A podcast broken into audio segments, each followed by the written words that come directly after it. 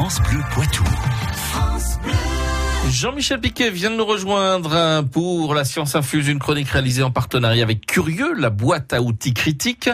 Et aujourd'hui, eh bien, vous vous intéressez, Jean-Michel, à tous ceux d'entre vous qui ont eu la malchance de se faire piquer par une méduse et qui peut-être se sont fait uriner dessus. Bonjour les enfants. Comment tu t'appelles? Méduse. La méduse. Qui pique, qui pique, qui pique, qui pique. Ah oui, ça pique tellement que c'est douloureux, hein Mais heureusement, pour que ça passe, faut faire pipi sur les brûlures de méduse.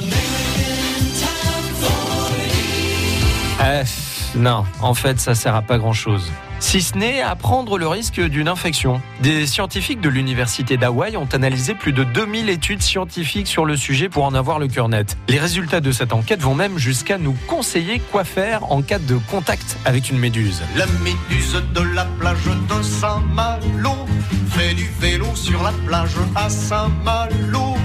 Au lieu d'uriner, il est conseillé d'appliquer de l'eau chaude, de l'eau salée à une température de 40 à 50 degrés ou alors du sérum physiologique. L'eau douce est à éviter, elle ferait éclater les cellules urticantes non percées et incrustées dans l'épiderme.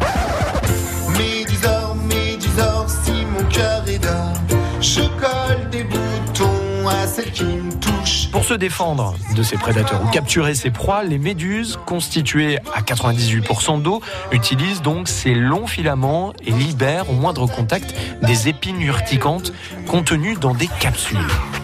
En premier lieu, il est donc conseillé d'enlever une à une les épines de la méduse qui sont euh, plantées dans votre peau à l'aide d'une pince à épiler. Ah ben, faut faire pipi sur la brûlure, hein Roger, ça on a déjà dit non. Du coup, on évite de frotter sur la plaie pour avoir une meilleure chance de réussir l'opération. Quant au vinaigre, pas vraiment une bonne idée non plus.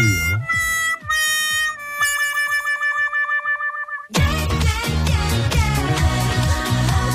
France Bleu Poitou.